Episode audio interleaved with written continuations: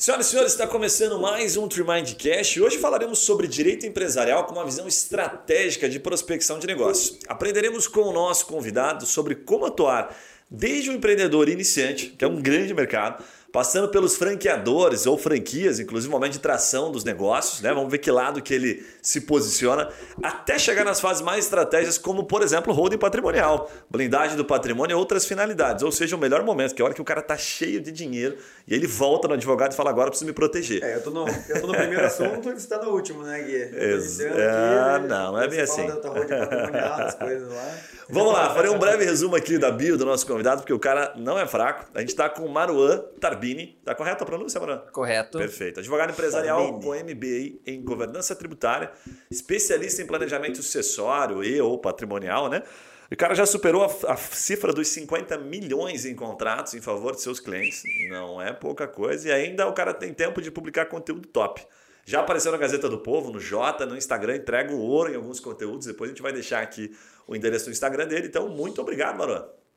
Eu que agradeço, Guilherme, o convite aqui da TreeMind para a gente bater esse papo hoje e, enfim, esclarecer algumas dúvidas do pessoal e poder trazer um conteúdo de valor muito Bem bom. legal. Estamos também com o Yuri Mello aqui, que ele é uma das especialidades dele, é advocacia de franqueadora, e hoje o Maruan vai desconstruir o que ele acha que sabe sobre advocacia. Hoje eu vou descobrir que só sei que nada sei aqui e vou sair daqui escrutinado, viu? Então estou com medo. Legal. Você que acompanha o podcast, você já sabe. Olha, Maruan, eu tomei liberdade de criar uma pauta partindo aqui do empreendedor iniciante ao mais avançado, tá? Eu brinquei na introdução porque eu vi que você até menciona isso no site. Então eu me fiz algumas perguntas, vou começar com a primeira aqui, que eu acho que pode ser bem interessante, tá? Muita gente procura sobre áreas do direito para atuar. Essa é uma das perguntas, cara, que mais tem pesquisa no YouTube. Então, a gente costuma, até por experiência do próprio YouTube, a gente vê que tem recém-formado, mas tem também a pessoa que já está advogando, não se encaixou na área e tal, e está procurando uma outra coisa, sabe? A maioria, inclusive, são aqueles que é, tiraram, recém tiraram a OAB e procuram exatamente dessa forma. Então, para começar, eu queria te fazer uma pergunta do seguinte. Cara, por que, que você também foca no público inicial? Como é que você trabalha com esse público inicial? Dá para escolher qualquer um? Ou fica procurando o Neymar, como o Yuri comentou aqui nos bastidores? É, eu fico imaginando o Maruan, tipo aqueles scout, assim, vai no jogo lá, lá em União da Vitória, sabe? Ele vai no, no, no Iguaçuzão lá e fica vendo aquele, oh, aquele menininho ali, cara, uhum. vai investir nele hoje que vai virar o próximo Neymar. Podia, podia encontrar o Neymar aí, né, na, na advocacia e tinha um cliente só daí, né? Só o Neymar né? e não precisava de mais fecharia, nada. Fecharia com certeza. Então, Guilherme, a questão de, de advogar para. É que eu venho de uma geração que hoje está muito na moda, não digo na, na, moda não no sentido pejorativo, no sentido bom do empreendedorismo, né? Da pessoa ser chefe de si mesma, né? O CEO de si mesmo, etc.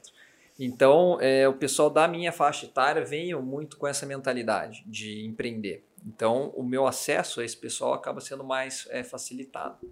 E é, eles procuram, quando eles procuram um advogado, geralmente eles não têm muita noção da, da, das questões jurídicas, como que isso vai ser feito, no caso concreto. Né?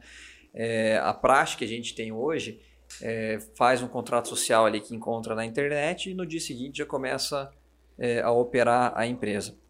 Então, é, pela minha proximidade com esse pessoal, principalmente a questão da faixa etária, assim, que eu estou com 32 anos, então hoje os empreendedores que a gente tem é, vocês aqui são empreendedores, são muito jovens, né? É, acaba Obrigado, facilitando, né? Alguns mais do que outros, né? É, você vê assim, porque os advogados que atuam com o pessoal de startup, por exemplo, eles não, não andam engravatado, terno, gravata, é um, é um, é um outro, é uma outra pegada, né? Sim. Então eu acho que isso acaba aproximando a gente desse pessoal que está em estágio inicial de, de empreender. E no Brasil a gente tem percebido aí nos, nos últimos anos um, um, estímulo à atividade empreendedora. Né? Se antigamente, eu vejo assim, trazendo agora para o campo da advocacia, é, no meu tempo de faculdade, muita gente queria concurso público. Né? Concurso público era um negócio muito interessante. Hoje não que ele não seja ainda, mas ele perdeu alguns benefícios e o pessoal está querendo empreender, seja na área do direito, como advogado, com as Lautex, enfim. Então é um mercado que, que é crescente, né? Mas lógico, ele também é crescente, mas muitos desses ficam pelo meio do caminho e um dos motivos, penso eu, também é a falta de estruturação jurídica, de entendimento de uhum. como que as obrigações legais funcionam. Né? Essa é a parte chata para o empreendedor, né? sim, né? O empreendedor acha isso muito chato, né? Ele quer é, saber começo, do core business dele. Acho né? que o Brasil já não tem uma escola de empreendedorismo estruturada, é, né? Então, é. assim, a pessoa já começa, às vezes, meio desinformada.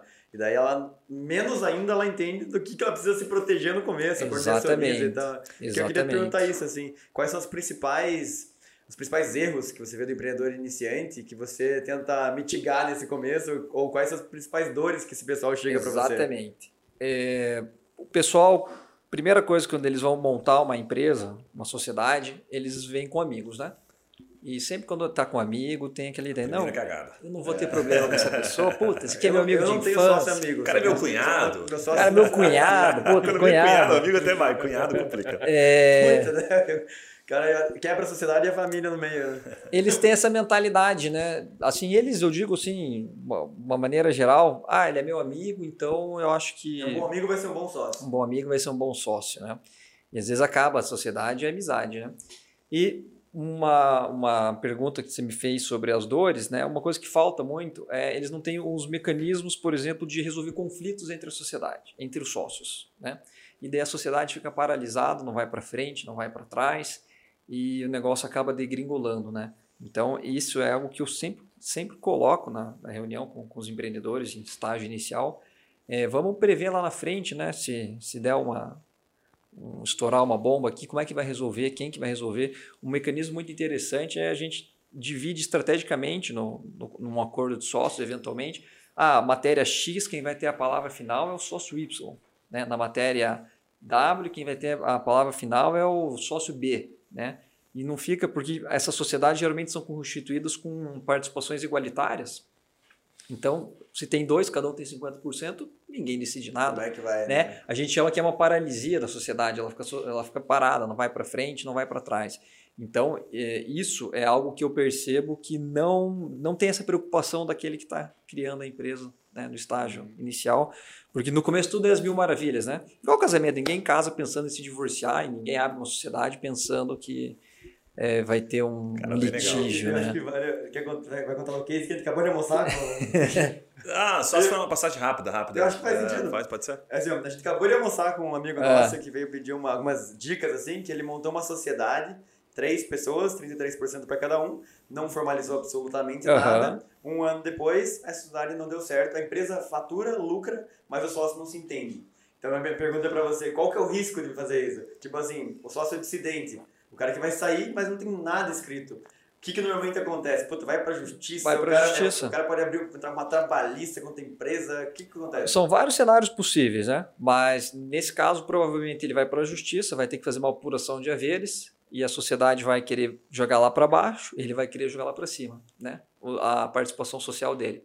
E isso daí é muito, muito, muito comum, porque não tem esses mecanismos de tanto de resolução de conflito quanto de apuração de haveres, porque a gente pode colocar num contrato social, é, num acordo de sócios, quando o sócio sair, a gente vai apurar os haveres da seguinte metodologia e será pago da seguinte forma. Se você não prevê isso em contrato social, você tem que seguir o Código Civil, que nem sempre é do interesse nem do sócio e nem da sociedade.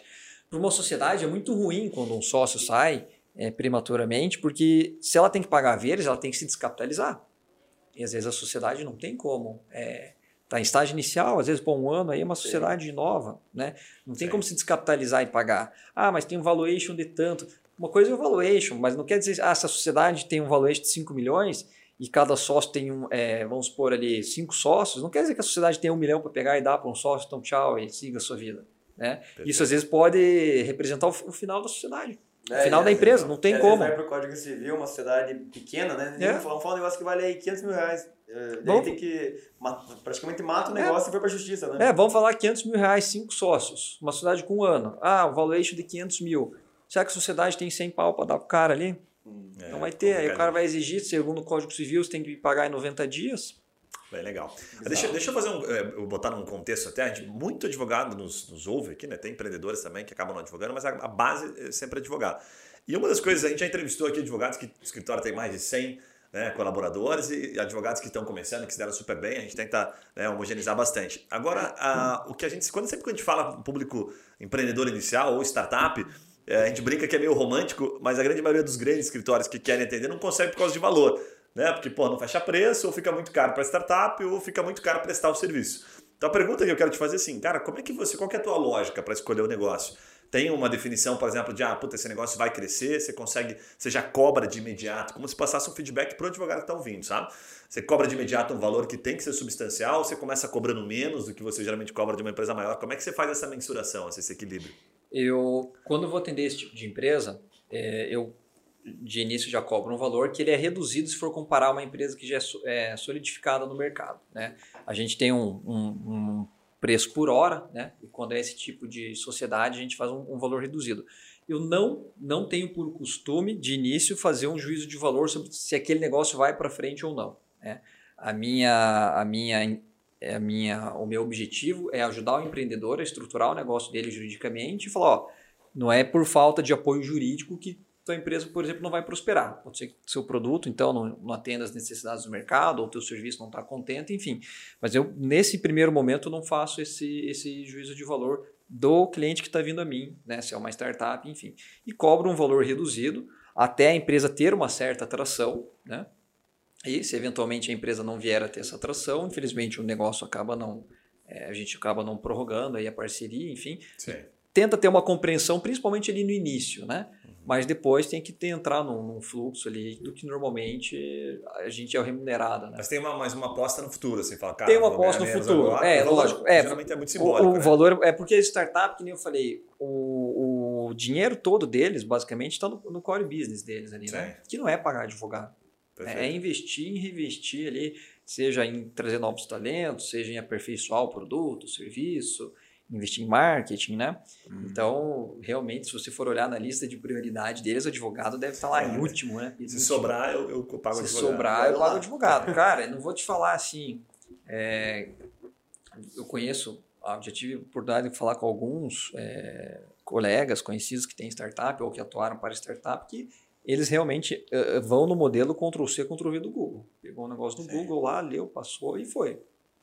Hum, Cara, pode é ser fácil. que dê problema, Sim. né? Eu entendo, mas eu entendo também que... É... de negócio, né? E esse cara ainda fez um documento, né? Tem muitos... É, tem muitos que não fazem documento. Daí a gente cai no que a gente fala da sociedade em comum, do Código Civil, que todo mundo tem responsabilidade ilimitada com o seu patrimônio pessoal por eventual risco da sociedade. Né? Isso aí também não é incomum de acontecer. Pois é, tem bastante. Perguntar assim, para o advogado que quer atender a pequena empresa ou aquele empreendedor local, é, quais são, são os principais pontos que você usa para levantar a necessidade de ter um advogado nessa fase inicial? Porque acho que não é natural, né? Então, deve ter casos que venham te procurar, o cara já teve uma experiência prévia ou teve alguma uma questão ali mais complexa, uma sociedade um pouco mais complexa. Mas, assim, que, quais são as objeções que você tem que é, quebrar no começo? Ou quais são os argumentos que você usa para, de fato, mostrar que é importante ter um advogado nessa fase? a primeira objeção que vem é: a ah, minha empresa é pequena. Né? Ah, minha empresa é pequena, acabamos de começar aqui, então não, não precisamos aí do serviço jurídico. Eu geralmente gosto de falar que o acompanhamento pelo advogado é como se fosse um seguro de carro, né? Você paga o seguro, às vezes, para não usar. Né? O advogado você tem algumas orientações, mas o teu objetivo não é usar advogado porque você está respondendo um monte de ação na justiça, está com problemas jurídicos. Mas a objeção principal é: minha empresa é pequena, né? Estou começando, tô começando agora, né? Tô começando agora, enfim.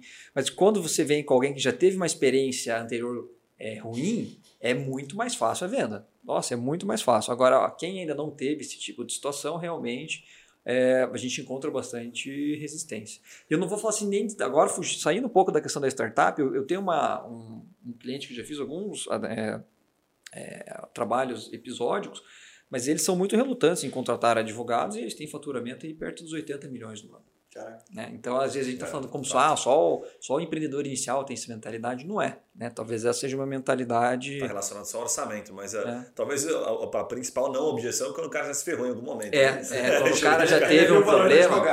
Quando o cara já teve algum problema, realmente ele vem com contra a mentalidade. É, ver o valor do serviço, né?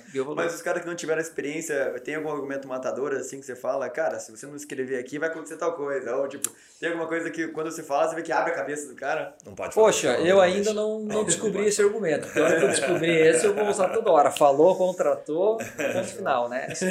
Esse eu queria. Se você descobrir, você me fala depois. O que, que dá pra falar que é a palavra mágica? Tem algumas ideias aqui. A palavra mágica. Deixa eu te perguntar ainda nessa linha, porque uma das grandes dúvidas dos advogados, principalmente os mais iniciantes, né? E a gente quer explorar bastante o teu conhecimento para compartilhar, que eu sei que você gosta de compartilhar bastante, é o valor que eles cobram. Que até agora a gente falou subjetivamente, mas é muito difícil mensurar. É, o que, que, você pode compartilhar em termos de valor, assim, só o pessoal ter uma noção, assim, se você puta, mensura valor de acordo com tá lá, até mesmo o tamanho do negócio, tamanho do investimento, ou se você, cara, isso aqui é meu mínimo, porque a gente sabe que a tabela da OB, cara, é meio ilusão. Então aí o advogado ele sai da faculdade ele fica naquela assim, puxa, eu cobro tabela da OB, mas que não fecha o negócio, ou eu me adapto ao negócio. Você se adapta ao negócio ou se adapta ao teu momento? Você fala, pô, vou cobrar isso aqui que é o mínimo para eu acreditar lá na frente. Eu tenho sempre um valor mínimo que eu cobro, que eu falei, eu posso fazer redução de acordo ali com o caso concreto. Se a empresa é menor, se a empresa é maior, enfim. É, hoje um advogado sênior aí, o preço, se ele for cobrar por hora, é 700, 750 reais a hora, né? Hum. É, você não consegue, é impraticável você chegar numa startup e falar que eles vão te pagar 750 reais a hora. Né? Cara, te dá um chute na é, Você não, não continua ali. Mas eu sempre estabeleço, é, a hora técnica, acho que da tabela da OB do Paraná está em 500 alguma coisa, né? É, também é impraticável você chegar né? hoje para uma startup aí e praticar esse, esse preço, né?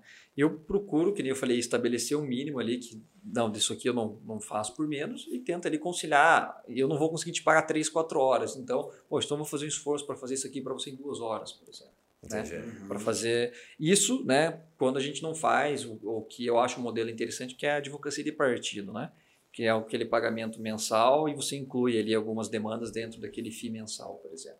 Eu acho que essa é uma estratégia que não pega startup de surpresa. Dá uma né? diluída, né? Dá uma fica diluída. leve e fica dá uma bom diluída. escritório também. E né? para o escritório também, porque ele tem uma recorrência. Uma, uma recorrência Mas exatamente, uma previsibilidade, uma potencial do negócio ou, ou o perfil do perfil, às vezes, Nesse primeiro momento, não.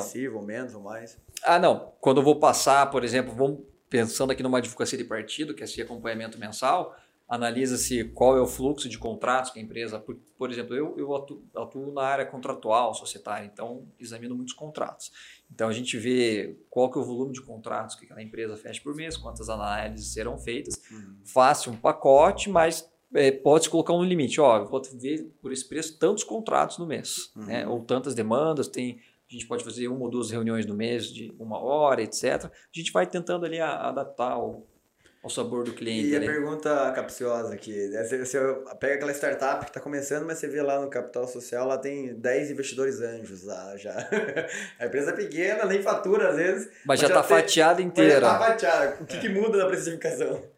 Não, aí com certeza muda na precificação, você fala, bom, ele já recebeu algum aporte para se estruturar, seja para investir em, em, marketing. Ou o BO é, que você vai ter também, né? E você pensa isso também. Pô, você, tem 10 investidores anjos, você tem 10 investidores anjos, você Sim. tem 10 potenciais também conflitos que tem pode mais 10 clientes ali para te responder, né? Exatamente, e mais 10 é, clientes possivelmente para responder, porque o investidor anjo pode qualquer hora o investidor anjo, que na verdade não é muito, muito utilizado pela legislação, usa-se o mútuo conversível, né? Sim. É, a lei do investidor anjo não pegou. Então agora, pode ser agora que o cara caia fora. Tem, né? Agora com a, com a, mudança da lei lá, pode. Ele mudou, né? é, teve a alteração ali na lei do investidor anjo, mas eu acho que a prática ainda vai continuar sendo o mútuo conversível. Né? E esse negócio realmente que você falou de, de fatiar ali 10 investidor anjo, eu tive uma oportunidade de trabalhar com uma health tech, que eles iriam iniciar a startup com 10 ou 12 sócios, eram médicos. Né? De início eu já falei, falei olha 10, 12, né? Depois eles vão querer investidor. Era uma startup. Né?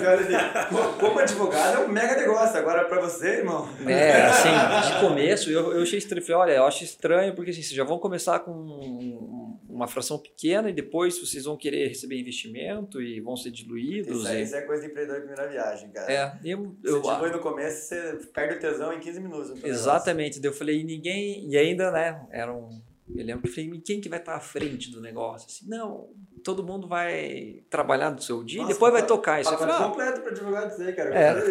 Eu falei, eu falei, olha, eu acho que o, essa maneira é bem meio complicado. Sabe sim. aquele programa lá, o Shark Tank? Lá, sim, é, o Shark Tank é muito bom, né? Que ele sempre pergunta quem que está à frente do negócio. O cara fala, ah, eu, eu, na minha hora vaga, eu faço, né? Daí o investidor fala, ah, mas se nem você acredita no teu negócio, por que você quer que eu ponha dinheiro nisso, né? E isso eu conversei com o pessoal na época. Eu falei, olha, se vocês não tem ninguém que é o cara responsável, a mulher responsável, enfim, pelo, pelo negócio, é difícil. Muito, muito legal, mas o valor é todo antecipado. É, é lógico. Deixa eu te fazer uma última pergunta antes de passar ao próximo bloco, que é sobre o tempo que levou até o momento de virada que você fala assim, porque todo advogado né, quer começar ganhando bem, quer começar advogando, né, enfim, até tendo um, um, partido que justifique que o cara consiga ter um escritório, tá? mas a verdade é que o começo é mais delicado. Quanto tempo levou né, você apostando em pequenos negócios até que os negócios de porte médio, um pouquinho maiores, surgiram para você falar, puta, agora eu tenho equilíbrio, consigo ter uma vida razoavelmente boa aqui na advocacia? Então, eu advogo há pouco tempo, né? Há pouco tempo assim, desde o começo de 2018. Embora eu seja formado em 2012, eu era servidor público, né? Fui concursado quase 10 anos. Ah, que legal. E... Três anos e pouquinho advogando. é, 18, 19, 20, 20 é, é, quase 4 horas. Assim, depois do segundo ano completo, as coisas começaram a, parece que, caminhar por si só, assim. Não que advogada todo dia a gente tem que estar tá plantando, né? Não, nunca está 100% na zona de conforto. Mas ali depois do segundo ano, segundo ano e meio, ali as coisas começaram a, a desenrolar de uma maneira bem, bem natural. Hoje eu consigo atender, eu tenho como clientes dessa advocacia de partido, clientes que têm é, faturamento de um milhão no ano, os clientes com faturamento de 5 milhões e clientes com faturamento de 100 milhões, por exemplo. Então, consegui dar uma, uma, uma variada. Assim, Equilibrada na carteira. Muito legal. Cara, vamos dar uma pivotada para o segundo bloco. Eu sei que é uma especialidade tua aqui, que é sobre como transformar uma empresa em franquia. A gente falou um pouquinho nos bastidores e até você já comentou um pouquinho que, puxa, eu trabalho um pouquinho mais do lado da franquia do que da franqueadora, né? Que seria certo. a transformação. Deixa eu começar pelo fim a pergunta, é, para quem está principalmente pesquisando sobre esse assunto. Quais são as cagadas mais comuns? Quando você está do lado da franquia em si, por que, que ela processa a franqueadora? Quais são os mais comuns para a gente começar a destrinchar um pouquinho? Bom, daria para escrever um livro agora. Né? Daria né? para escrever um livro, mas de início que o, o, os franqueados não fazem, em regra, um negócio que para mim é pressuposto que é ler a COF, né? É a circular de oferta de franquia. Eles não, não leem ela na sua integralidade, eles não vão atrás das pessoas que já são franqueadas para saber como que funciona o negócio e vão mais pelo que viu na internet, que leu, etc. Mas assim, não investigam a fundo qual é a franquia que eles estão... Na emoção. Comprou na emoção. Né? Comprou na emoção. Porque erro da franqueadora é. também, de às vezes não ser tão. Os, eu acho que é um pouco né? ali dos dois, né? E assim, eu atendi, por incrível que pareça, um franqueado que era um advogado. Ele, e ele não leu. Ele era advogado. Coffee, o que, que Ele, é, ele falou, ah, mas eu... o que é COF, só para quem não conhece?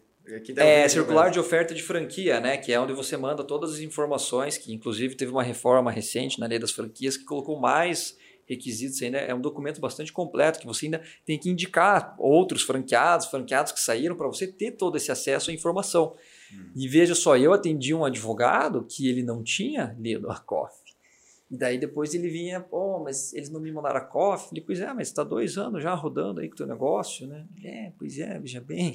Hum. E daí recentemente até viu o STJ, ele deu um julgado nesse sentido, que o, o cara ficou anos com uma franquia lá e acho que ele não tinha assinado o contrato, depois ele queria romper e falou, ah, mas eu não assinei contrato nenhum. Aí o STJ deu no meio, né? Falou, pô, amigão, você tá aí há cinco anos com o cara, agora que você me falar que você não assinou o contrato e... Um argumentozinho meio, é, meio né? então, né? Então, assim, o pessoal compra na emoção... Comprei, mas hoje eu descobri que eu é, comprei uma coisa O pessoal compra na emoção, né? Se torna franqueada na emoção. Ah, às vezes eu acho uma marca legal, que eu gosto do produto aqui, eu vou, vou virar franqueado. E não faz a, a pesquisa como deveria ser, o estudo, né? Não é um um negócio simples, né? Você, quando você tem a relação franqueador-franqueado, não, não existe é, uma hierarquia igual existe no, numa relação trabalhista. Mas há o que a gente fala de subordinação empresarial. Você tem que seguir alguns parâmetros, algumas diretrizes do, é, do franqueador. E os caras acham ruim, putas, ah, mas eu não sou, não sabia disso aqui a hora que eu contratei, agora tem que mudar o layout, tem que mudar o layout de novo, tem que mudar o cardápio, tem que mudar isso, tem que mudar aquilo. Então, assim, é muita falta de informação. Né? Eu não digo falta de informação da franqueadora ou do franqueado, mas é, a pessoa talvez não se informa como funciona aquele negócio antes dela entrar na, na questão da, da franqueadora, da que que ser um franqueado, né? O que, que, você diria que ele deve olhar na COF? A COF é um, é um documento bastante complexo, é, amplo, é, né? É bastante o que, você diria assim, cara, beleza, não precisa olhar tudo, né? Mas olhe principalmente isso aqui. Para onde você apontaria numa COF? Vai conversar com os outros franqueados. É. ligue para 10 é, Ligue para vários franqueados e veja como é que é o dia a dia, se tem aquela o auxílio necessário, se tem o treinamento, é, como que é o, o, trato no dia a dia com a franqueadora. Né? Eu acho que é melhor do que melhor assim para você entender como funciona mais do que ler ali o, o papel é ver como que os outros que estão na tua posição que você quer ingressar, né? Se estão satisfeitos ou não. E os caras que fecharam também. Né? E os caras que fecharam, né? Inclusive na circular de, de da COF, né? É necessário ter esses, esses apontamentos. E você vai entender, ah, mas fechou por quê? Fechou porque o ponto que você pegou era ruim? Ou fechou porque o produto não é legal, o serviço não é legal, é, o mercado não está aceitando né, esse tipo de. às vezes o, tem que tomar cuidado que o operador, às vezes, ele não olha para o próprio erro dele também. Né? Não, tipo, é, é normal, né? A gente. A gente dando suporte. É lógico, não. Você isso. Tinha três empregos, é. dois negócios e deixava tua filha tocando aqui se vinha é lógico. sábado. Ah, então daí pô, ah, sempre mais fácil pôr a culpa em outro, né? É difícil você olhar, fazer um, um exercício de reflexão e falar, puta, o negócio, o negócio não foi para frente porque eu não, não é, me dediquei, é. né? E eu acho que, enfim, você colher, ver a experiência dos outros que estão ali, eu acho que é muito válido, né? E eu acho que o pessoal realmente dá uma vacilada nesse ponto. Eu, vejo bastante perfil, assim, do cara que é, não necessariamente ruim, mas é um perfil que é um pouco, tem que tratar diferente, que é o franqueado empreendedor, a gente fala, chama. Que assim, é o cara que, ele não é um perfil executor, ele não quer pegar um negócio que já existe e ele é só operar. Ele quer inovar, ele quer criar o próprio produto, ele quer que a loja dele tenha um atendimento diferente da outra. E a franqueadora, ela, por essência, preconiza padrão, né? Sim. É por isso sim. que ela tem esse mo mo modelo de franquia. Entendeu? O cara quer mudar tudo e tudo mais, e aí acaba tendo muita, muita rixa com o modelo da franquia. Você, você já viu o filme do McDonald's lá? Sim, claro. É isso aí, né? Fome o cara lá é, exato, é fome de poder, tinha esquecido o nome. É, tem esses problemas ali também, né? O cara quer colocar um sorvete em pó, um negócio assim, ou a franqueadora fala, não, não vai pôr isso aqui, aqui. E esse é o tipo de coisa que normalmente quase sempre vai estar escrito na COF, no contrato, e o cara passa o olho por cima. Passa, fala, é, é porque sim. Aqui na minha região é diferente. É. é, e aí agora a gente volta no problema assim, quantos franqueados antes de assinar vão procurar uma assessoria? Ah, analisar o contrato, ver os riscos. Tudo bem que o contrato de, de franquia ele é entendido né, como um contrato de adesão, né, que não, não caberia ao franqueado tentar discutir algumas cláusulas, né? Mas minimamente ele poderia então entender o que está escrito ali, entender os riscos que ele está assumindo, né? Se o negócio não for para frente. E isso é um trabalho que os advogados mais lá do franqueador tentam fugir sempre do termo contrato de adesão, né? Exatamente, exatamente. Exatamente. Eles tentam fugir da questão do termo de adesão, porque, em regra, o nosso Código Civil diz que se houver é, dúvida num contrato de adesão, ele é interpretado de maneira desfavorável a quem redigiu. Por quê? Porque ele tenta colocar um ônus maior, já que você vai redigir, faça um contrato bem claro, né? Não deixe é tipo é, telefonia, assim, né? Quem é. lê o contrato de prestação de serviço de operadora telefônica? Ninguém, porque Exatamente. Você sempre vai poder rever tudo, né? Exato, porque... é, sempre vai poder rever tudo. E deixa eu até fazer um parênteses, fugindo um pouquinho aqui da telefonia. Um cliente me mandou um contrato da Vivo para eu ver, né? Falei, cara, não tem como, vou discutir com a Vivo assine isso aí, você precisa do, do, telefone, se der um problema, a gente vai discutir lá na frente, porque imaginou que a Vivo vai parar para ler todo o contrato que vai discutir, é um termo de adesão, né? aqui tem que ser garantido no é, final. É, falei, não, cara, esqueça isso. Mas é, é, isso que você falou, por isso que o, franqueador tenta às vezes falar, não, não é um contrato de adesão, né? É que tem alguns que tem maleabilidade de fato, né, no contrato, que, mas as maiores, assim, os caras mais estabelecidos, é, normalmente é mais difícil. Exatamente, ou você adere aquilo e, e entra no sistema, ou você tá fora, né? Cara, eu tô tentando, enquanto vocês falam, criar uma lógica aqui para fazer uma sugestão um pouco mais compilada, fiquei pensando o seguinte, né? Primeiro o cara lê a COF, né? E aí se apontou bem, puxa, fala com os franqueados, certo? Falou com os franqueados, volta para o contrato e, e, tenta bater aquilo que eles falam, né? aquilo que eles apontam como, ah, puta, não pode fazer isso aqui, acho ruim aquilo ali, acho ruim este valor. E aí identifica se no contrato aquilo existe. Para daí sim você ter a certeza, que aquilo provavelmente é o que, pelo que você me falou aqui, é o que pode gerar algum tipo de problema. Então colocando assim, condições que o cara não aceita e que ele quer no meio do negócio tentar modificar. E a outra seria tipo, não deu certo o negócio, me sinto enganado, quero meu dinheiro de volta. E aí eu quero emendar isso numa pergunta, quero que você me corrija até se está errado ou não, né? Mas a pergunta seria, cara, como é que o judiciário se posiciona diante disso? Assim, por exemplo, você vê situações favoráveis à devolução do dinheiro, quando é que ele devolve o dinheiro? Para o cara que está ouvindo falar, puxa, se eu for enganado, Devolver se isso aqui não for... Verdade, só taxa de franquia. Né? É, taxa de franquia. Taxa de franquia né? mas... Então, o é nosso é? judiciário, ele é muito, sempre foi historicamente muito intervencionista, né? muito paternalista. Então, a, a nossa legislação da, da, do franqueado, do representante comercial, agora pegando outro contrato empresarial, ele parte do pressuposto que o franqueado é a parte mais fraca do relacionamento, assim como o representante é a parte mais fraca do relacionamento. Então ele tende a ter algumas, é, algumas proteções ali em favor do franqueado. Né? Porém, isso, esse é um movimento que nos últimos anos tem sido relativamente enfraquecido. A gente teve aí o advento até da, da própria lei da liberdade econômica, que tentou dizer que os contratos entre empresários, que seria o caso franqueado e franqueadora, são, são paritários, então não teria essa questão de hipossuficiência, uma parte mais forte, uma parte mais fraca. É mais ou menos em um ditado popular, escreveu, não leu, né, cara? Então, se você poderia ter tido ali o, o, o teu é, assessoria jurídica, etc. A gente, vocês são empresários que estão negociando. Se você não se cercou das cautelas devidas, paciência. Né? O que o judiciário bate muito é assim, ah, não foi enviada a COF, nunca foi enviada a COF.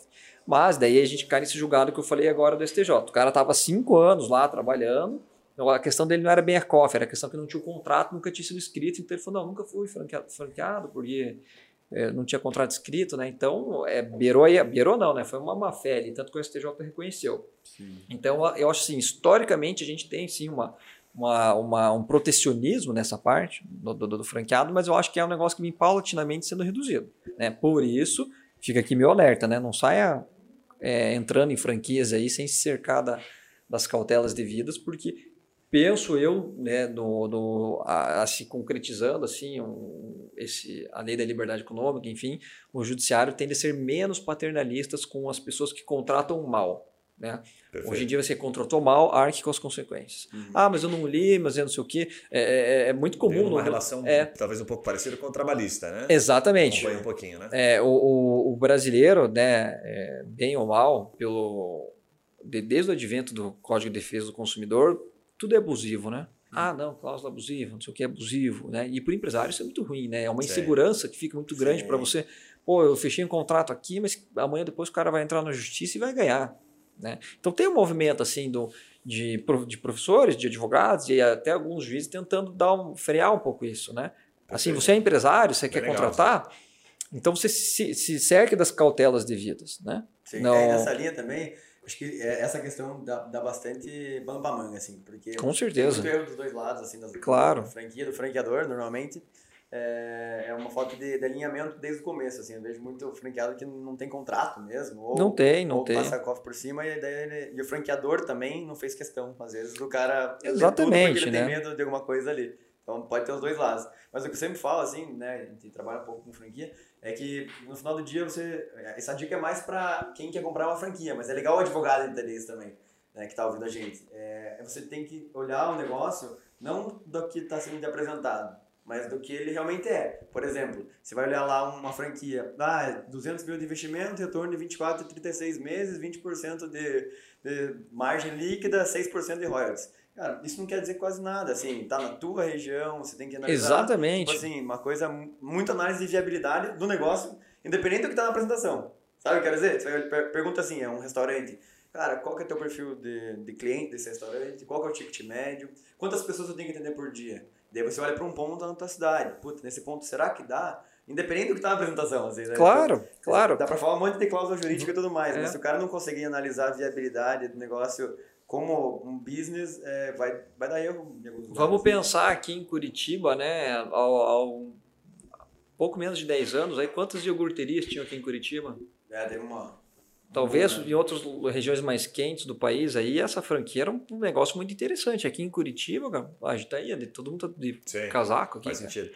Sabe que esse ponto que o Yuri puxou é que enfim, o empreendedor acaba vendo só aquilo que cabe naquele momento. É lógico. momento de emoção e tal. Sim, sim. É um ponto que, o que parece pra gente, até conectando um pouquinho com aquilo que você faz, a gente passar o próximo bloco no, no próprio Instagram, me parece que muitos dos assuntos que você aborda no Instagram fogem do jurídico, o que é muito legal, seria até um Sim. elogio, porque ainda os advogados têm dificuldade de se posicionar extra direito. Então, quando você sai do direito e passa a se posicionar como um cara de negócio, então você se posiciona no teu Instagram como um cara de negócio. Tanto que tem uma publicação lá que eu achei super bacana, que eu acho que até um pouquinho é, gera, de certa forma, um pouco de polêmica, que você colocou assim, o seu negócio vai morrer. Ah, Como é. é que é essa história? Foi exatamente por isso, né? É, Para tentar também fugir um pouco ali do juridiquês, e para mostrar como as pessoas às vezes tratam o negócio delas assim sem nenhum nenhuma, nenhum respaldo seja jurídico seja legal. contábil né? porque né? sua empresa não vai dar certo, certo. olha que bacana é foi para chamar a atenção mesmo para fazer legal. uma polêmica teve bastante repercussão porque justamente por isso porque às vezes o empresário quer no seu próprio negócio tentar aplicar sei lá, o jeitinho brasileiro talvez né e realmente fica... Podia ser só assim a descrição, porque você não tem um advogado. Porque você não tem um advogado. Né? Não, mas é, eu puxei esse, esse, esse, ponto porque, cara, o advogado não se pôs. Por exemplo, a tua rede social tá bem legal porque você acaba entrando em outros assuntos que fogem um pouquinho do jurídico. E aí o cara tem a liberdade, às vezes, de achar, e não é comum, não é senso comum a gente achar que o advogado vai saber falar sobre negócio. Uhum. Geralmente eles não sabem, a grande uhum. maioria, principalmente uhum. os mais jovens porque não são, né, não tem experiência naquilo. Agora, quando você sai e começa a se posicionar como um cara de business, como, diga-se de passagem, dizem que os americanos, os advogados americanos entram muito no negócio. Sim, né? não são sim, contratados para advogados, são contratados para analisar o negócio. E aí, por acaso, ele é um advogado e entra né, no business. Então é. tem muito isso. Acho que isso tem um, um gap, né, uma avenida claro. gigantesca de crescimento é, no quando país. Quando a gente né? é como advogado empresarial, a gente tem que ter um pouco da visão do empresário, né? Eu quero dar um, um exemplo aqui de ontem, tá? Ontem aconteceu uma situação que um cliente chegou para mim com um contrato que ia ser regido pelas leis de Dubai, né? Caraca ia ser regido pelas leis de Dubai e ele ligou e eu falei com ele, falei, olha... Eu, Qualquer coisa comarca de Dubai. Falei, eu não nada das leis de Dubai, mas eu falei pro meu cliente, falei, mas vamos, vamos... Eu falei assim, eu não tô aqui para dizer que você não pode fazer. Né? É muito chato aquele advogado da empresa que tudo, não, não, não pode, não pode, não pode, tá na lei. Assim, mas eu tô aqui para fazer o negócio andar, para te ajudar a fazer o negócio andar. Você vai fazer o negócio andar e eu vou tentar te dar a maior é, é, segurança jurídica possível. E eu falei com esse meu cliente, falei, qual que é o risco desse contrato aqui dar algum problema? Porque você vai contratar uma prestação de serviço lá em Dubai que é relativamente simples, né? É, o valor do contrato não é um valor alto assim que, que justifique. E falei assim, e a gente vai ficar discutindo aqui cláusulas sobre se vai aplicar a lei de Dubai ou não, porque se esse contrato der algum problema, o valor dele não justifica nem a gente pegar o avião e ir até Dubai discutir e contratar um advogado lá. Falei, então faz o seguinte, cara, assina o contrato e vai embora. Isso aqui não vai é, é, é, é um valor do contrato baixo, o risco é muito baixo. Falei, o custo de transação que a gente vai ter discutindo com, ah, não, vamos aplicar a lei do Brasil, de Dubai, na Câmara de Arbitral, sei, sei lá da onde. Cara, toca o barco, vamos embora. O gasto de energia é, é maior do que o valor Ele falou, não, era isso que eu queria ouvir mesmo. Falei, cara, vamos, vamos embora. Cara. Não estou aqui para ficar... Visão de negócio, né? É, visão de negócio, visão de negócio. Porque, então, às vezes você perde e vem um contrato maior para Exatamente. Fato, né? É, é o que você falou, visão de negócio. Porque se eu talvez fosse um advogado muito dentro da caixa, eu ia falar, cara, não, assina lei de Dubai? Não, não, fora, cara. Lei de Dubai, quem que sabe da lei de Dubai? Que eu, eu não sei, né? Não conheço nenhum advogado que conheça. Olha, a lei deve ah, ser interessante, pelo que a gente ouve falar, da, não da, exatamente da lei, mas da lei social, né? De Dubai, que já é, é bem é, pegada. É, isso é verdade. Pensando na lei de negócios, como é que não deve ser? O shake deve dizer sim e acabou, né? Exatamente. Assim não, tchau. Exatamente. Cláusula da benção, tem que pedir benção. É, quando eu tive lá, descobri que quanto menos número na placa do carro tem, que é de uma família mais importante. É. Então é meio disputado as placas de carro lá. Primeiras é, real. É, né? negócio bem, bom demais, bem louco, bom assim. demais. Passando rapidamente para deixar um insight para você, já retomamos o episódio. Aqui na TreeMind, a gente utiliza uma ferramenta que possibilita identificar o volume de pessoas procurando por serviços jurídicos, de acordo com a sua área de atuação. E o melhor é que a gente consegue identificar os seus concorrentes no Google e a estratégia que está levando clientes até o site deles. E por consequência, gerando negócios para esses escritórios. Né? Se você curtiu e tem curiosidade, quer saber se vale a pena investir em marketing jurídico, por exemplo, no Google, na sua área de atuação, acesse o nosso site treemind.com.br e receba uma rápida consultoria por um dos nossos especialistas em Google. Combinado? Voltamos ao episódio, um abraço e até lá. Barô, deixa eu dar mais uma pivotada para um outro Vamos assunto lá. que eu sei que você domina bastante, que a gente brincou aqui na introdução, dizendo que você atua desde o começo né, da vida do empreendedor e vai até a melhor parte, que é no momento de fazer uma roda, uma habilidade patrimonial, mas a gente sabe que não é só no momento é, de, de, vamos colocar, de gastança ou no momento da abundância que ele procura uma habilidade patrimonial, né? Certo. Então a pergunta seria assim, cara, como abrir uma holding ou como montar uma holding patrimonial? Muita gente procura desta forma, mas semelhante ao que te coloquei, que te provoquei no bloco anterior, eu queria começar pelo fim. Quais são os erros, tanto de estrutural ou de finalidade? De holding que a gente já sabe que, cara, isso aqui não funciona. Para a holding não funciona para isso aqui. O que, que você já viu? Histórias, o que, que você conhece que já está pacificado, que você fala, velho, se você está precisando para isso aqui, está achando que a holding te atende com esta finalidade, cuidado porque ela não funciona para isso. Eu acho que o principal é, que eu posso colocar aqui, a principal situação que algumas pessoas montam uma holding e acham que vai dar certo é para fraudar credor. Boa. Ah, tô cheio de dívida aqui, execução daqui, de lá, de colar, é, Serasa, Cadim, sei lá o que. Ah, vou montar uma holding aqui vou tirar o patrimônio do meu nome. Não, não adianta. Não adianta porque é uma fraude a credor, fraude à execução. O ordenamento jurídico brasileiro tem mecanismos para desconsiderar toda essa operação que foi feita. Então, as pessoas que chegam com essa visão, com esse entendimento. E é relativamente fácil, né? É, exatamente. Não, hoje tudo muito informatizado, né? É. Hoje é tudo muito informatizado. Não dá para você sair escondendo assim. É, antigamente era até mais fácil. Hoje ainda tem algumas táticas aí que você consegue, mas assim, o risco é muito alto. Né? É, eu, eu, o termo blindagem patrimonial ele é muito bom de utilizar assim, porque ele é um termo comercial, né? Ah, fiz uma blindagem patrimonial da minha família, etc. É bonito, né? É bonito, né? Mas assim, quando a gente pensa em algo blindado, a gente pensa em algo intransponível. E a, a, proteção patrimonial por meio de uma holding, que é uma pessoa jurídica, não é algo intransponível. Né? Se você Fato. incorrer em algumas situações. Mesmo que você coloque uma cláusula no contrato, até de incomunicabilidade. Até de. Assim, se você está fazendo coisa errada, tem como descobrir. Perfeito. É lógico que vai criar um, um custo a mais para quem vai atrás. Né? Às vezes você, de fato, vai conseguir. É, fraudar credores, etc., mas porque a outra parte não soube como procurar, como procurar e como desconsiderar aquela estrutura que você fez. Mas o que eu acho que é um erro comum, que as pessoas pensam que montou, fez uma blindagem, aspas, uma blindagem patrimonial, pronto, posso sair é, não pagando conta, fazendo o que, que der na telha ali, porque meus patri, meu patrimônio está tá todo resguardado. E não é bem assim que funciona, embora ele com certeza sim dá uma camada de proteção ao patrimônio maior do que se você tivesse, é, que você não tivesse esse mecanismo. Bem legal. Cara, até tem uma, uma pergunta para te fazer que foge um pouquinho disso, a gente vai trocando uma ideia sobre o assunto, mas que é um momento, parece, da, da holding. Eu, eu não sei você, mas eu, a gente sente aqui para atender muito escritório. A gente fala com mais ou menos 80, 100 advogados por semana que nos procuram. E muitos, cada vez mais, têm chegado falando em holding. Cara, meu foco é holding, meu foco é holding.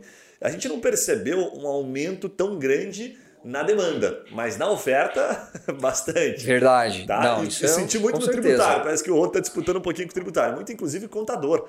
Diga-se de passagem, eles sabem como fazer também, muitos têm a Sim, expertise, né? Claro. E acabam entrando nesse mercado. É, o que, que você diria que é o diferencial na hora de pô, construir uma roda, ou que você poderia dizer para um advogado que está nos ouvindo, que faz a diferença na hora de vender essa estrutura. Você vende, sei lá, o cara contrata um advogado que nunca advogou para ele para construir uma holding, ou você puxa uma holding, você vende uma holding, vamos colocar ela como produto jurídico aqui, para quem já tem o um negócio, para quem já está no seu escritório, você oferece aquela blindagem. Como é que está essa questão de demanda do mercado e, e, fechamento de negócio, de fato? Então, Guilherme, eu achei muito legal essa tua, tua pergunta, porque de fato a oferta de holding hoje no mercado é altíssima, né? É, como eu falo disso no meu Instagram, então aparece muito para mim e assim, é, chutou no mato, sai três gente fazendo hold ali com nome diferente ainda. Uhum. Esses dias eu li holding veicular, negócio assim, falei, nossa, o que será que é uma holding veicular, né? Mas enfim. É, Cara, só para colocar os é, carros. Dele? Só para colocar os carros, o que eu particularmente não recomendo. Pois eu é. não faço e eu não recomendo colocar carro dentro da pessoa jurídica. Mas enfim, é, é um mercado que está com bastante oferta, né? Tanto de advogado quanto de contador. Né? Eu, quando faço esse trabalho, Sempre faço ele a quatro mãos, tá? Eu prefiro ter sempre um contador ao meu lado, porque uma pessoa jurídica tem que ter a sua contabilidade e quem faz contabilidade é contador, não é advogado. Né? Então, para começo de conversa, eu, eu sempre recomendo atuar em quatro mãos. Né? É, eu tenho clientes que já são meus clientes empresariais, etc., e a gente faz essa oferta tá? para ver, oh, acho que é o momento talvez a gente agora segregar teu patrimônio, colocar na, uma pessoa jurídica, porque querendo ou não, a atividade empreendedora ela é de risco, né, por natureza, né? E também alguns clientes que acabam chegando, às vezes a mim, seja por indicação, seja pela internet, que vem só interessado no serviço ou no produto é, holding. Né? A questão que, e agora uma crítica até que eu faço, como a oferta está muito alta, eu até acho que postei hoje no Instagram, teve gente que me falou que tinha advogado fazendo holding por 5 mil reais. Né? Assim, é, acho muito complicado. É, não tem nem como se disputar mercado Sim. com alguém cobrando por 5 mil reais para fazer uma movimentação desse tamanho no patrimônio Pô, da pessoa. Ainda sem é. constar o valor né, do patrimônio. Exatamente. Imagina. Então, o cara oferecendo esse tipo de blindagem, aspas, blindagem patrimonial por 5 mil reais. Né? Eu acho absolutamente complicado.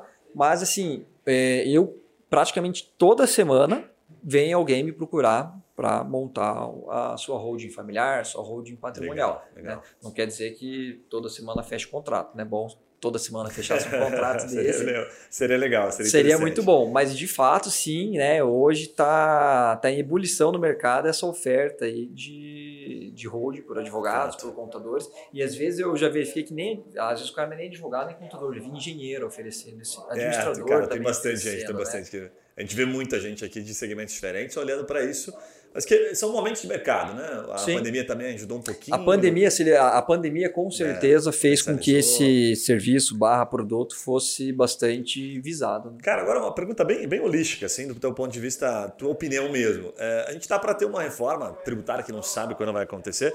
E muitos têm se falado que a reforma vai dar uma judiada, principalmente quem tem mais patrimônio. E a holding sempre entrou, né? Eu não sei até se você concorda com essa visão ou não, enfim, eu queria ouvir tua opinião. E muito se fala da, da economia, principalmente dos impostos, né? Que exatamente, exatamente. Cara, e aí, o que, que dá para a gente esperar? Você acha que ali na frente a holding pode se comprometer ou não?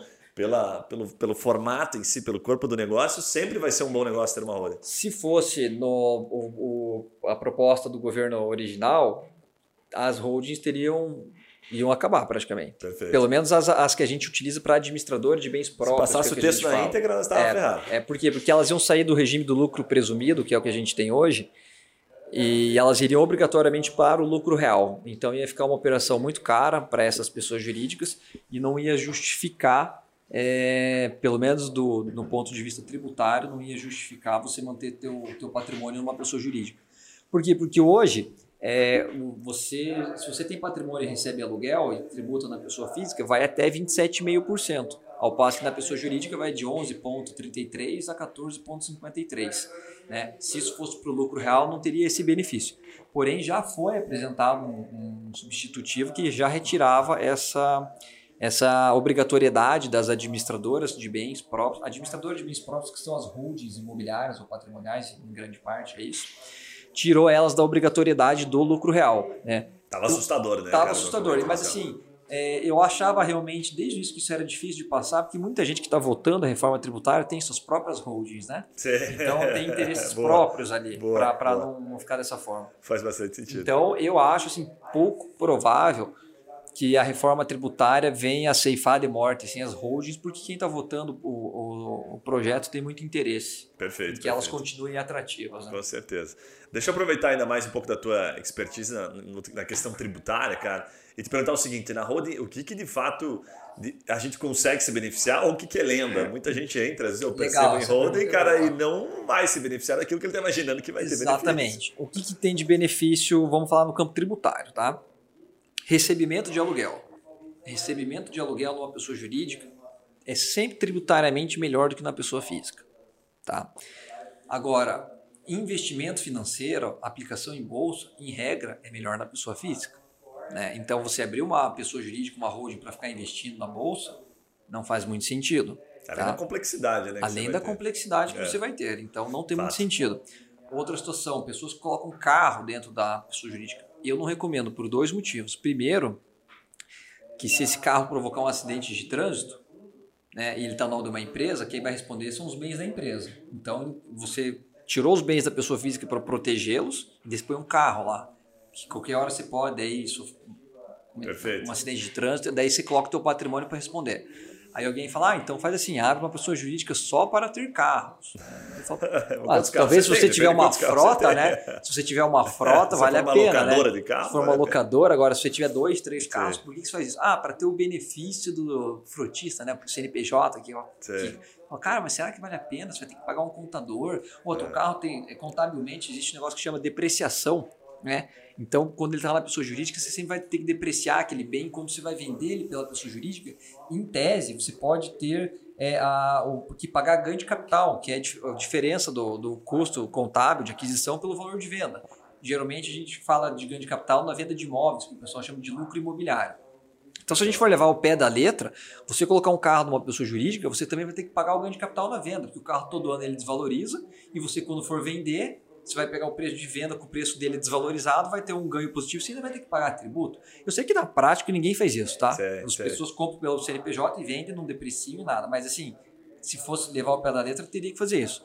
É então eu fico falando, será que compensa você abrir uma pessoa jurídica, ter todos esses custos só porque você quer pegar um CNPJ mais barato ali? Às vezes o que você vai ter que pagar de contador, de contabilidade, etc., não, não vale a pena. Então eu costumo, é, quando trabalho com holdings, colocar, vamos colocar os bens imóveis que são os bens que mais valorizam, são os bens que dão briga numa eventual inventário, são os bens que levam o inventário a ficar muito caro, são os bens que fazem é, o inventário ser demorado, né? Então eu acho que esse tipo de, de ofertas que eu já vi gente, não, coloca tudo que você tem dentro da holding, aplicação financeira, carro, particularmente, eu não partilho desse. É, tá muito romantizado também, né? Ou tá no momento romantizado. Tá né? muito romantizado. Esses dias alguém falou assim para mim: ah, um apartamento de 500 mil vale a pena abrir uma holding? Eu falei, 500 mil reais, cara. Por quê? Você vai ter um custo aí de advogado para abrir isso, você vai ter custo de contador, é, você vai você vai até possivelmente pode perder a proteção do bem de família que você tem. Você, você, você até colocou no teu, no teu Instagram que eu achei legal, a pejotização do patrimônio. O que, que você Exatamente. com isso? O que é a pejotização do patrimônio é basicamente isso, é você pegar o seu patrimônio da pessoa física e colocar ele dentro de uma pessoa jurídica. É a pejotização. Ela é interessante, muito interessante, quando você já tem uma família que já tem algum patrimônio ali razoável, né? Perfeito. Agora, você pegar aquele único imóvel da família e colocar, eu particularmente não vejo sentido, porque eu acho que você cria uma complexidade para a família, né? Você Verdade. vai ter que ter um custo mensal de contador, tá? É, você possivelmente pode perder, como eu falei anteriormente, a proteção do bem de família que tem na, na pessoa física. Você pode discutir isso na pessoa jurídica, mas não é tão tranquilo quanto seria se ele tivesse na sua pessoa física. E a gente observa é, nos últimos anos um movimento de pejotizar o patrimônio. O que é, na verdade, quando a gente cria uma holding patrimonial, você está pejotizando é, o patrimônio. Fato. Eu acho que ele traz muitos é, muitos benefícios sim, mas é, vamos com calma, não é, não é para todo mundo. Tem que olhar o momento, né? Tem, tem que, olhar, o momento. patrimônio, que faz Exatamente. A Eu acho que não é para todo mundo, ah, porque meu vizinho tem, eu também quero. Eu acho que tem que parar, tem que estudar o caso concreto e ver se é aplicável para a tua família ou não. É, ao invés de pensar que é uma road, pense que é só mais um CNPJ que você tem. Tira, esqueça o nome road, porque ele é muito bonito, mas... É, é que para nós, para vendermos assim, né, a gente sempre fala, ah, holding, holding. Claro. Se a gente for ver na origem da palavra holding, Sim. né, o que, você, o que a gente faz, holding patrimonial, não é uma holding de verdade, é, né? É. Que a holding, se você for olhar a origem, o que é a holding? Holding é uma empresa que controla outras empresas. É Perfeito. É isso. Isso é uma holding, né? No sentido técnico da palavra. A gente quando... aqui está desconfigurando um pouquinho, né? Ou é. tá não desconfigurando, mas está usando também para outra É, é porque né? é, é ele, ele é, é, é, mais fácil de vender, né? É, gourmetizado, né? Perfeito, né? Eu vou chegar para o cliente e vai falar, bom, vou te vender uma holding aqui. Não, e não é uma crítica, é assim que tem que ser, né? Não, é, a gente tem que vender, né? Jogo é jogado. A gente tem que vender. A gente tem que vender. Então, mas tem que pagar as contas, né? É bem legal a tua posição no sentido de saber quando, puxa, ó, acho que no teu caso não faz muito sentido, mas vai para este lado aqui, se protege desta é, forma é. e ganha o freguês, né? No final é, das contas é mais ou menos isso. Tem outras maneiras de você fazer um planejamento sucessório que não passa pela holding. Perfeito. É um instrumento mais sofisticado? É um instrumento mais sofisticado que os outros, mas também traz mais custos, né? Bem legal. Cara, deixa eu entrar no bloco final aqui, porque dá para ficar umas duas horas ah, perguntando coisa aqui, o assunto tá legal. A gente vai falar sobre conteúdo jurídico, Instagram, blog e outros canais. Eu vi muito conteúdo seu legal aqui nos bastidores, a gente estava falando sobre isso, né? Da dificuldade de, de, realmente produzir conteúdo de maneira consistente. Antes de entrar nos conteúdos em especial e nas estratégias que algumas, inclusive, eu vi que você apareceu num bom momento, num contexto na Gazeta do Povo, num conteúdo falando sobre liminares, né? Isso. Sobre o que a gente vê e o que não vê nas liminares, bem num momento legal. Cara, o que, que as pessoas, antes de entrar nos conteúdos especificamente, não sabem dos bastidores, na hora de produzir, na hora de advogar? O que, que você diria assim quando, você, quando te fala, pô, cara, você tem que publicar, aparecer mais? O que, que você diria que é a, a parte mais difícil? É você tanto ter ideias para postar, Boa. e quanto você ter tempo, disposição, né? É, quando a gente chegou aqui, eu conversei com você que eu estou no meio de uma, de uma montagem de um apartamento. O meu blog eu não consigo postar tem umas três ou quatro semanas. Se você olhar, tem uma regularidade, uma vez por semana eu posto, geralmente às quintas. E eu realmente não consegui nas últimas semanas por causa disso, né? Então, o... É Quanto muito... tempo leva, por exemplo, um conteúdo? Você leva para fazer um conteúdo ah, legal? entre pensar, sentar e editar, vai de duas a três horas ali. Ah, você né? faz rápido ainda. É, conteúdo bom. É, exatamente. Porque, ah, assim, eu, durante a semana eu tenho algum insight, eu já pego já anoto. Pô, isso aqui eu vou escrever semana que vem, né? Aí acordo cedo de manhã lá, redijo e, e coloco assim. Mas, é, às vezes a ideia não vem é, às vezes, a gente abre muitas caixinhas do Instagram para o pessoal mandar as perguntas e você fala, pô, é isso aqui que o pessoal está com dúvida. Né? Só que assim, o, os recomendados, né, geralmente no, nos textos dos blogs, são textos relativamente extensos, né? E não é assim, você não senta ali escreve duas mil palavras assim, de uma hora para outra, né? Fato. E é, é difícil, produzir conteúdo é difícil. Então, tem que valorizar quem faz isso, porque Bem não é legal. é fácil. Bem bacana. É, ele tem que, a gente tem que internalizar que a produção do conteúdo é uma etapa do trabalho. Né?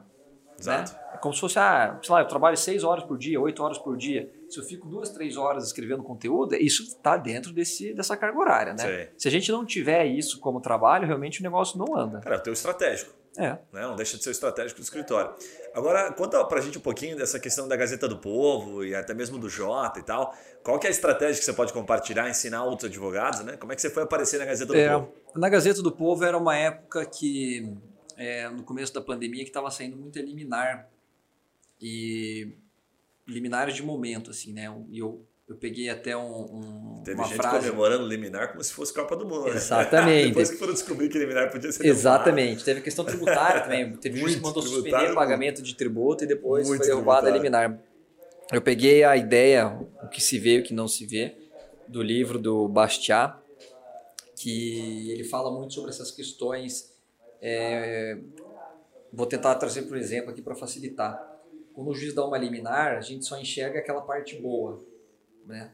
A gente não vê a parte ruim de que é, vamos pegar um plano de saúde, quando o juiz manda internar alguém aos custos do plano de saúde sem, por exemplo, o plano, já deixar que aquilo lá não é coberto, por exemplo, no plano, ah, inicialmente as pessoas comemoram, falam, poxa, que legal, né? olha aí, o, o, que se vê, né? O que se vê é que a pessoa conseguiu ganhar a ação contra o plano, vai ser internada, não vai ter que custear. O que a gente não vê é que o plano vai falar, então beleza, eu vou ter que internar para esse tipo de patologia, enfim, eu vou começar a cobrar mais caro de todo mundo. Então todo mundo vai pagar o preço por causa disso, né? Caramba, São os efeitos que uma Entendi. decisão elas provocam no todo, né? E, e, as liminares provocam isso. Então a partir do momento que ah, os juízes trocaram por liminar o, o, o, o, é, o índice de reajuste dos aluguéis, que o GPM está lá em cima, e o juiz vem com uma canetada e fala ah, agora é IPCA, né? Mas de GPM, os locadores vão falar, ah, então é, diminuiu, você alterou meu índice contra a minha vontade, então agora o aluguel é mais caro, né? Então o que se vê é o que não se vê. E Perfeito. foi nesse contexto aí da pandemia. Eu agora não recordo exatamente qual era o. E foi um insight assim, que nem você falou, tava ali, pá, pô, esse é. assunto aqui é massa. É. Porque isso, isso foge um pouquinho do direito, né? Isso foge, é uma análise econômica, perfeito, né, que a gente fez, perfeito, né? Perfeito. Até mesmo social, assim, falou, cara, enquanto você conquista isso, é. outras pessoas vão pagar essa conta. Claro, claro. Aí você aproveitou e fez um conteúdo e bateu na porta da Gazeta, ou foi descoberto? Não, não, foi assim. Eu já tinha uma, uma colega que trabalha na RPC, e eu acho que eu perguntei, é, eu perguntei para ela, falei, me, como é que eu quero mandar um artigo aqui, etc. Ela me mandou um e-mail, mandei pro por pessoa responsável, ele respondeu, não, tá aprovado o seu artigo aqui e ele que foi legal. publicado. E é muito legal porque eu, eu, na Gazeta do Povo, quando antes de eu mandar o e-mail, ele falou, ah, a gente não tem que o assunto pode ser jurídico, mas ele tem que ter uma contextualização. Né? Perfeito. Né? Porque não adianta você mandar um troço puramente jurídico, porque a gente não é um jornal jurídico, né? A gente é um jornal é, para a população em geral. Então eu tentei fazer, linkar, né, com questões jurídicas com as repercussões no dia a dia das pessoas. Pô, por que, que o plano de saúde agora está mais caro? Por que, que o financiamento está mais caro? É, porque tudo que é, às vezes o judiciário está revendo um monte de coisa e eles estão atentos. Ah, o plano de saúde, pô, já que eu vou ter que cobrir tudo quanto é tipo de internamento, eu vou colocar o preço lá em cima. Alguém almoçou de graça, né? Não tem almoço grátis, né? Exatamente. Alguém em algum momento Exatamente. E depois Exatamente. É Mas por bem legal o teu ponto, porque é, acho que são duas coisas importantes aqui. Não é só conteúdo, a gente fala é conteúdo, aí você pegou um contexto. Contexto bem apropriado. E bateu na porta, né? Não ficou esperando. E Exatamente. os canais, de fato, eles estão abertos, né? Você também Sim. publicou no Jota. A lógica foi a mesma? O Jota, ele é um site que eu gosto muito porque os conteúdos deles têm um, um, um filtro bem, uma régua bem alta, né? Então, assim, é, se você não tem um texto realmente muito interessante, ele não passa pelo filtro do Jota.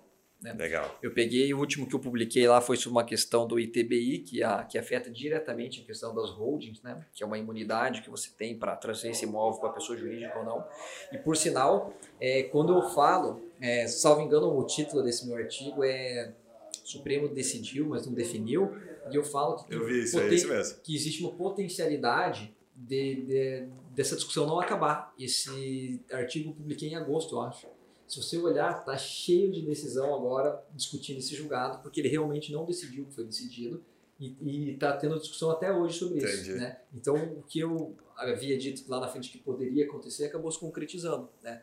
Mas no Jota você tem que ter um, um, um conteúdo um pouco mais elevado, assim, o nível de, de a técnica jurídica tem que ser mais apurada, assim, tem que ser textos é realmente legal. bons. Cara, agora assim, é muito comum, a gente faz essa parte né, de conteúdo aqui, temos puta, mais de 100 escritórios que a gente atende nível Brasil, muitos escritórios grandes, inclusive, que a gente produz, dá a base do conteúdo e depois a gente fala assim, a cereja do bolo é contigo. Então é como se a gente desse as duas mil palavras, que dá aquela sustentação, mas o nosso foco é sempre primeira página do Google, conteúdos que tem Sim. pessoas procurando.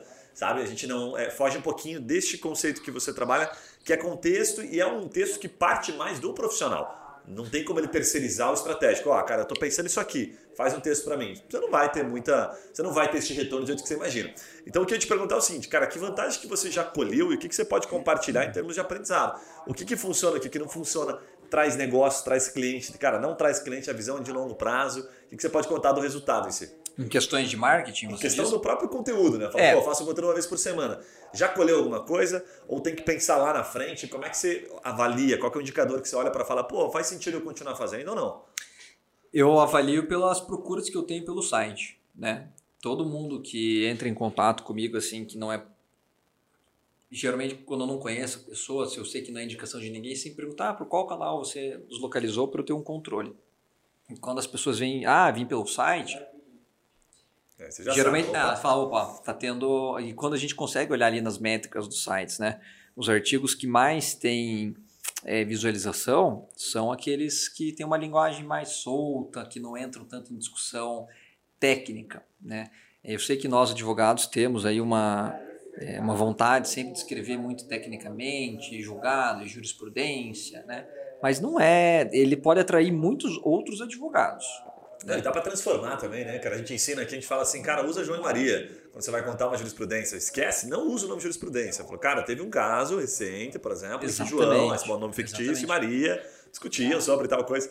Isso ajuda pra caramba, porque se é. conecta, é. né? E a gente tem que né? virar essa chave, né? É, é, é difícil, é difícil, né? Porque a gente tá, tá acostumado ali com termos técnicos, etc, né? E quantas vezes a, a gente já conversando assim com pessoas, você fala um negócio que para você é uma obviedade, assim, a outra pessoa, puta, não tô... Assim, normal, você vai conversar isso com um médico, ele fala um troço que ele é óbvio e você fica ali, tá, mas. É, isso acontece, a gente percebe muito aqui, por atender um volume expressivo de clientes, a gente identifica muito que geralmente todo, todo cliente tem essa vontade, sabe? Os advogados não, não têm esta, ah, puxa, não, eu quero que seja bem carregado no jurídico e acabou. Né? Eu quero me afastar do cliente. Não, todo mundo tem essa intenção, né? guardadas uhum. as proporções, a grande maioria. Mas na hora que ele recebe o conteúdo, ele tem muito essa preocupação com o colega advogado. E a gente sempre sustenta, fala, olha, a maioria que vai ler não são os seus colegas. Então você vai ter que escolher um público na hora de focar. Você não vai conseguir agradar tanto o advogado, pensando. Numa, né, num conteúdo extremamente técnico, e o leigo. Para quem que você está fazendo esse conteúdo? Tem que ter isso muito claro na hora que você está lendo, porque senão você realmente não vai conseguir sustentar e ter, sabe, tranquilidade que o seu conteúdo foi feito para um público específico, né? Agora, o que eu queria te perguntar, conectando a isso, cara, é o que, que funciona no Instagram. Por exemplo, muita gente faz conteúdo no Instagram e publica e tal e não vê resultado. É, a lógica é a mesma, por que, que você de vez em quando vai abordar? A gente falou em um bloco anterior que você aborda assuntos diferentes. O que, que você já colheu do Instagram? Como é que você olha o estratégico do Instagram? Então, o Instagram, para mim, ele a maioria do meu público, diferentemente do que acho que tem no meu blog, é de advogados, advogados e contadores. Então, o que eu consegui colher do Instagram hoje é parcerias. Legal. Advogados que atuam, não atuam na mesma área, que vêm falar, ah, poxa, eu tô com uma demanda assim, assim, assado, vamos tocar junto isso? Não, beleza, vamos embora, vamos tocar. Porque realmente, é, e tem que tirar o chapéu né, para os advogados que conseguem, por exemplo, ter um Instagram de advogado, mas que seu público ali seja majoritariamente não advogados. É difícil, é raro. É raro, é raro. É. Muito bom. Então, é, o Instagram, para mim, ele tem servido como fonte de parcerias. Conheci pessoas é, muito legais ali, que têm uma capacidade técnica assim, incrível e que hoje me dá tranquilidade, assim, poxa, eu não faço isso, pô, mas eu sei um cara bom que faz isso aqui e a gente pode tocar o negócio junto, né? Então, é o Instagram para mim ele serve mais como uma fonte de parcerias, né?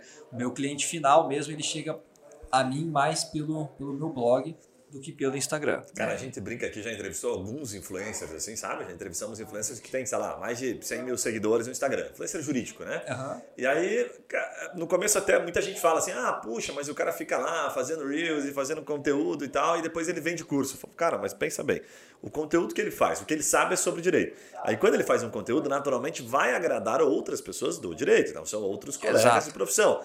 Depois que ele constrói uma base, olha o investimento todo que ele fez Claro. Eu acho que nada mais merecido do que ele, de alguma forma, ensinar. Até porque se ele conseguiu aquilo de maneira idônea, de maneira legítima, pô, cabe a ele ensinar um pouquinho daquilo que ele fez. Tem valor nisso. Claro. Então ele explora aquilo que ele fez, criou uma audiência, vai vender curso, ou vai fazer parceria, como você, né, que faz as parcerias, e de fato, a gente olha algumas estatísticas que a gente acompanha de grandes escritórios e o segundo pilar de, que mais traz negócio para dentro do escritório são as parcerias. Claro. Né? Então não tem por que não investir, tem que explorar, como você bem colocou. Achei tua visão bem, bem conectada com o que a maioria está fazendo hoje.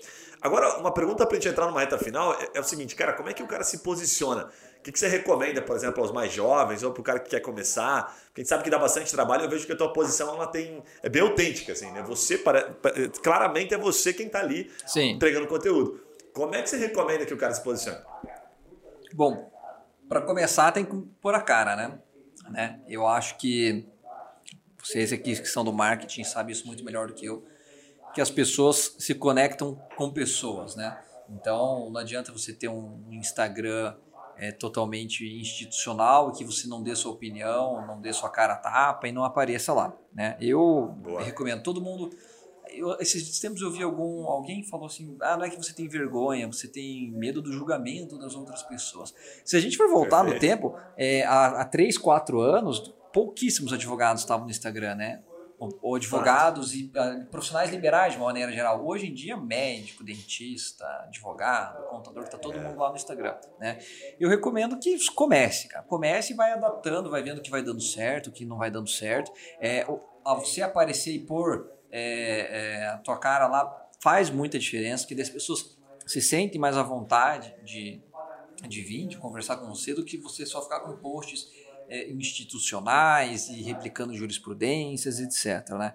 Então eu procuro é, dar minhas opiniões, aparecer, é, seja nos stories ou fazendo algum vídeo, né? E é, abro às vezes aquela caixinha de perguntas para ver o que, que é a dúvida do pessoal, sentir o que está pegando, o que, que o pessoal quer saber mais. E eu vou mais ou menos nessa linha, né? Eu, por exemplo, eu tento, eu sei que o que eu vou dizer tem gente que pensa o contrário, mas, por exemplo, eu, eu nunca emiti no meu Instagram opinião política de nada, né? Porque na mesma medida que eu posso cativar alguns, alguns com isso, eu também posso afastar outros, né? Então eu sei que tem muita gente que pensa ao contrário. Não, vou ser polêmico porque daí eu vou ter minha, minha tribo lá, né? Eu acho que é questão de estratégia, tem que ver o que funciona é, para cada é, Acho que tem muita coisa que funciona bem, bem legal, bem colocado. E o que você tem que fazer é estar tá disposto a, a, ouvir críticas e a errar para depois ir acertando, né? Uhum. Olhando um pouquinho, a gente sempre olha antes, faz o dever de casa.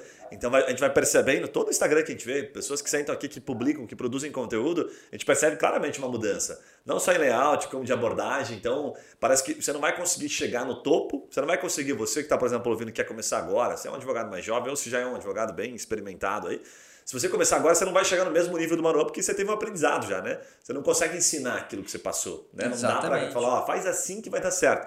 A hora que você começar a fazer, que você vai começar a entender. É. E aí é da quanta resiliência, a disciplina de manter aqui. E é disciplina. É Cara, é pegado. É Poxa, pega, às vezes você Cara, tá ali e fala, tem que dar uma postagem, dar um up aqui. É. Não é fácil, realmente. Cara, a gente bate aqui, ó, pra, até para finalizar o, o assunto. A gente fala muito aqui como agência, que muito advogado chega aqui, quer terceirizar exatamente isso que você faz. Ele fala assim, cara, não exatamente do teu, né? Mas muita gente traz aqui outros influencers jurídicos e fala, ah, puxa, eu queria fazer exatamente o que ele faz aqui. Eu falo, puta, que legal, que massa. Você acha que isso que ele está fazendo aqui sai de quem? Ah, sai do próprio advogado. Falou, você quer terceirizar o estratégico? Você acha que a gente consegue colocar um, um chipzinho aí na tua cabeça e trazer isso? O que a gente vai conseguir fazer é um pouco do commodity, é um pouco daquilo que é, a gente tem capacidade através de um time, né? São muitas pessoas que trabalham com isso, mas eles não têm essa visão estratégica do advogado. Se você quer bem estratégico, bem pincelado, cara, você tem que participar do processo. Se não participar do processo vai ser um escritório, não tem problema, vai ser um Instagram um pouquinho mais tradicional, um pouquinho mais institucional e voltado para o escritório, talvez voltado para a marca, mas não o seu pessoal. O seu você tem que colocar a mão. Se não colocar a mão, não faz milagre, né? Não tem Eu como... concordo. Perfeito. Não, também acho. Manu, cara, obrigado demais. Uma baita aula, bem legal. A gente pivotou, cara, em alguns assuntos aqui, você entregou ouro, em nenhum momento é, deixou de entregar informação, claramente dá para perceber, então só tenho que te agradecer. Vou pedir para você deixar uma mensagem final e dizer como é que as pessoas te conectam, né? Como é que, que, que você está disposto, a, aberto para parceria, essa hora de vender o peixe. Guilherme, primeiro eu agradeço o convite, estou muito feliz em participar desse bate-papo, espero que tenha atendido as, as expectativas. É, pessoal que quer me localizar, pelo meu Instagram ali, Marua Tarbini, só vai achar um.